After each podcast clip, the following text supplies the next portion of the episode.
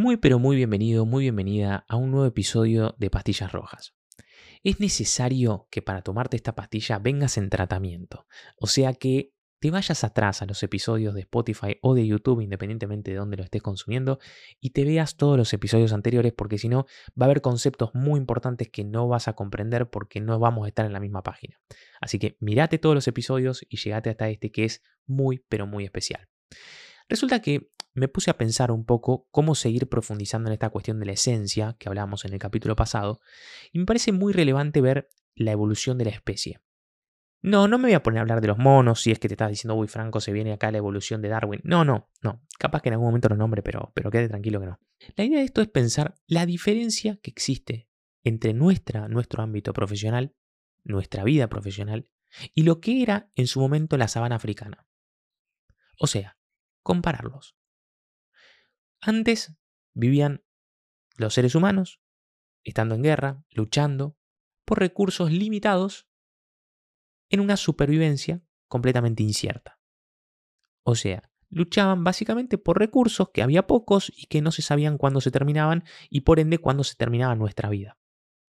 Si lo vemos de manera profunda, seguimos igual que en la sabana africana. Obviamente, quién sabe no estando en guerra, pero sí quién sabe luchando.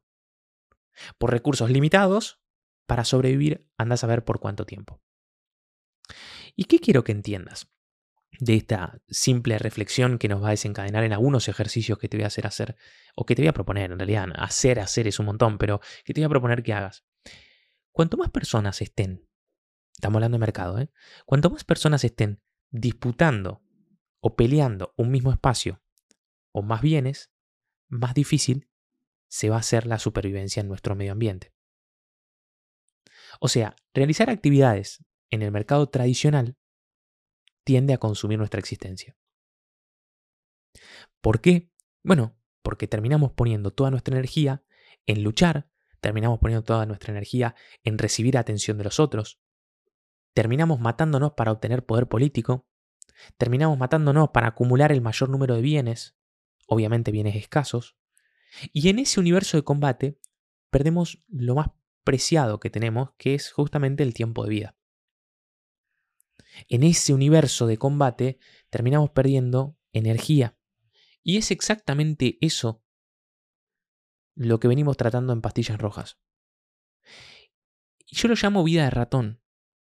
Viste que el ratoncito tiene como si fuese un círculo, que un círculo no, como si fuese una rueda dentro de su, no sé, no, sé si una pecera, no sé, nunca tuve un ratón, pero eh, de los, vos me entendés, ¿no? Que está caminando ahí o corriendo sin cesar ¿Y por qué la vida de ratón? Porque termina sobrando muy poco tiempo.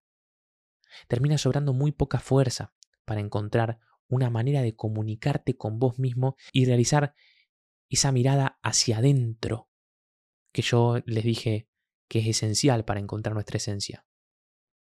Termina faltando fuerza para que puedas comunicarte con esa esencia. Termina faltando tiempo para que te transformes en quien naciste para ser. Esto es bastante triste, porque casi todos nosotros vivimos una especie de vida ratón. ¿Y sabéis por qué es más triste? Porque algunos que no vivimos al 100% una vida ratón, nos sentimos atraídos por una vida ratón. A mí me pasa eso constantemente. Yo muchas veces me junto con amigos a comer un asado, alguno trabaja en tribunales, otro que trabaja en algún estudio, y, tipo, yo los miro y digo, che, qué lindo sería entrar a las 8 a trabajar y salir a las 6 y olvidarme a las 6 de la tarde de trabajo, olvidarme de, la generación de contenido, que es un quilombo. Pero ahí aparece la pregunta de por qué me siento atraído por la vida de ratón. Porque terminamos mirando, en definitiva, o terminando, terminamos actuando, luchando, nos, matándonos, eh, ganando, perdiendo nuestra propia vida por esos caminos que ya son conocidos. O sea, la vida de ratón lo que tiene es que Alguien ya pasó por ese camino. Alguien te puede decir cuáles son los próximos pasos a seguir. Esa ilusión del progreso. Esa ilusión del, éxito, del final feliz. Todo esto que está bastante provocado por la modernidad, que podría ser una pastilla próxima. Pero hace que muchas veces con esta misma vida de ratón, nosotros perdamos la conciencia de que la vida es mucho más difícil de lo que nos cuentan. Mucho más difícil. O sea, creer que mañana es mejor que hoy y creer que algo mágico va a, suceder en nuestra vida hace que muchas veces nosotros nos olvidemos de las dificultades que tiene la vida. Nos hace olvidar que muchas veces esto que nosotros estamos viviendo constantemente es como una especie de nudo y, salir del punto A para el punto B no, no es nada fácil. O sea, realmente no es nada fácil. Entonces, te voy a proponer algo. Te propongo que empieces a reflexionar que una de las mejores alternativas para salir de esa vida de ratón, porque la vida de ratón la mayoría de las veces se muestra infructífera, se muestra exhaustiva y hace con que no podamos encontrarnos a nosotros mismos, es vivir un medio ambiente diferente. Y ya que decidí ponerle algo relacionado a la evolución de las especies a este capítulo, tenés que intentar buscar un campo de actuación profesional un poco más amplio. Vos escucha, no te atajes, escucha, porque ya sé que vas a empezar con, eh, Franco, pero ¿cómo voy a alargar mi vida? ¿Voy a dejar de trabajar? No, no, no, no, tranquilo, tranquilo, relaja, relaja, escucha y, y haz lo que después te plazca. Pero vos, aunque sea, seguime en esta, en esta manera de razonar. Mira, obviamente nunca va a ser fácil encontrar un lugar nuevo. Un lugar nuevo haciendo referencia justamente a esto de la evolución de las especies, ¿no? que estamos todos en un mismo lugar luchando por recursos completamente limitados. O sea, encontrar un lugar nuevo, no habitado por nadie, para tener un montón de recursos, no va a ser nunca fácil. Nunca es fácil llegar a un lugar específico, jamás. Esa búsqueda por ese lugar específico exige mucha paciencia, exige una estrategia específica. Pero mira, ¿viste lo que hablamos en la pastilla pasada, esto de descubrir nuestros orígenes? Bueno, quiero que hablemos de dos maneras para dejar de ser un ratón. ¿Y cuáles son las dos maneras que te voy a proponer? La primera consiste en que elijas un área que corresponde más o menos a tus propios intereses. Vamos a este ejemplo. Yo estudié derecho. Sí, no importa lo que vos, lo que vos hagas, medicina, ingeniería, que estés laburando en algún lado, no importa, tu ámbito profesional, ¿sí? La idea de esto es que empieces a encontrar caminos secundarios de esta área principal. O sea, empieza a ver algunas cosas que te parecen interesantes. No sé, algo que te parezca interesante como si fuese una micro área de eso que estudias.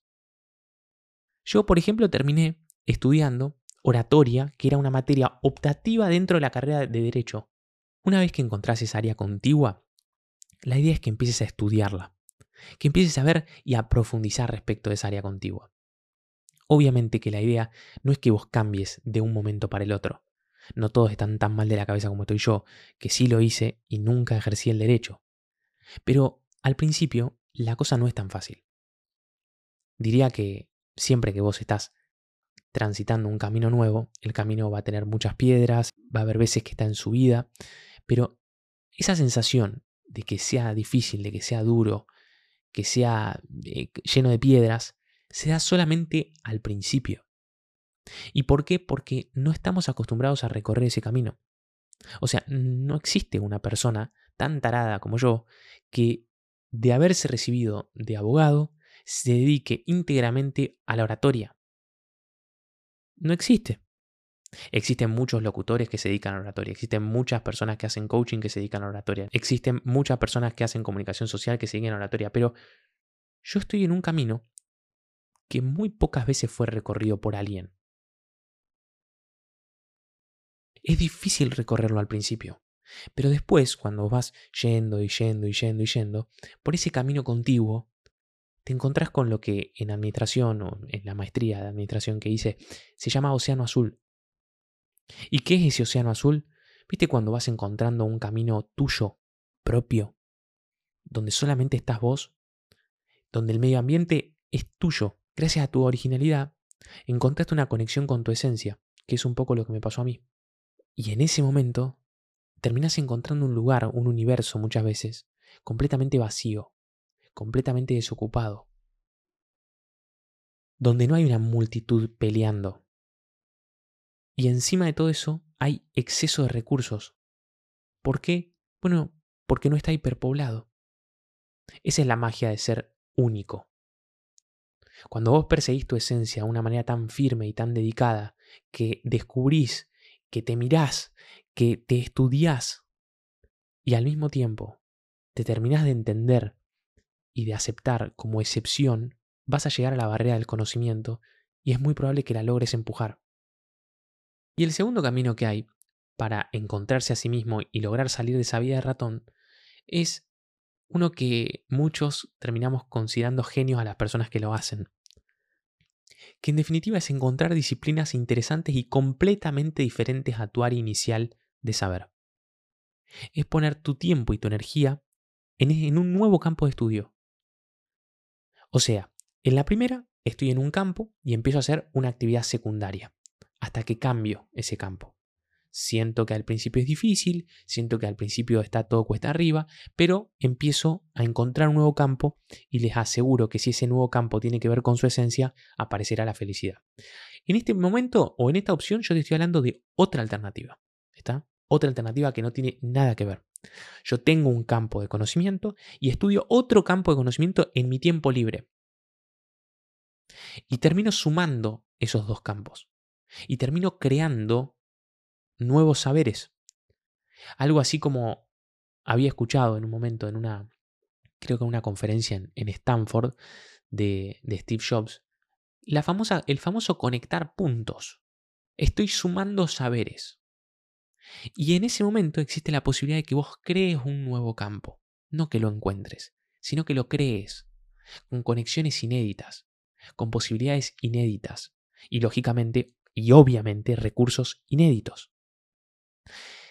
Es lo que hubiese pasado si yo me hubiese dedicado al derecho y después me hubiese dedicado a la oratoria. Yo hubiese logrado conectar puntos inéditos entre la oratoria y el derecho. No fue mi caso. Mi caso fue el primero. Pero este también es una variable muy, pero muy, pero muy interesante. Crear un campo nuevo. Así lo hicieron los grandes genios. Charles Darwin, Freud, son todos tipos que fueron uniendo sus conocimientos diferentes, ni hablar en el Renacimiento, ¿no? Donde eran arquitectos, astrólogos, em, diseñadores, escultores, genios, o en principio genios, que hacían cosas completamente increíbles. Que en realidad, ¿qué estaban haciendo? Conectar un área del saber con otra área que era completamente diferente y que tenía que ver con su esencia es una realidad completamente exclusiva. Y yo sé que en este momento me está diciendo, vaya, Franco, sí, estás delirando, estás completamente soñando. Mira, por más increíble que parezca, esta es la versión más fácil de ser alcanzada. ¿Por qué? Porque hoy nosotros vivimos en una cultura y en un momento que tenemos acceso infinito a informaciones. O sea, es posible que vos crees campos nuevos de conocimiento sin tener que estudiar inclusive una carrera nueva. Simplemente, si has encontrado en tu esencia por la pastilla anterior algo que te recuerde o algo que te haga sentir esa llama, podés empezar a investigarla y relacionarla con tu área inicial del saber, donde vos puedas tener la libertad de pensamiento. ¿Cuántas personas conoces que han hecho esto? Ponete a pensar. Queridos oyentes, cuando vos te alejás de la competencia en sí, cuando vos te alejas de ese esfuerzo rutinario por obtener bienes que son limitados, cuando te alejas de la vida de ratón, empezás a parir el descubrimiento de tu esencia, de tu vocación. Y esas cosas pueden llegar inclusive a cambiar el mundo. Pensá en estas dos alternativas y volvete a escuchar la pastilla número 6, porque esto recién arranca. Gracias por estar de nuevo del otro lado. Y nos vemos en las próximas pastillas rojas.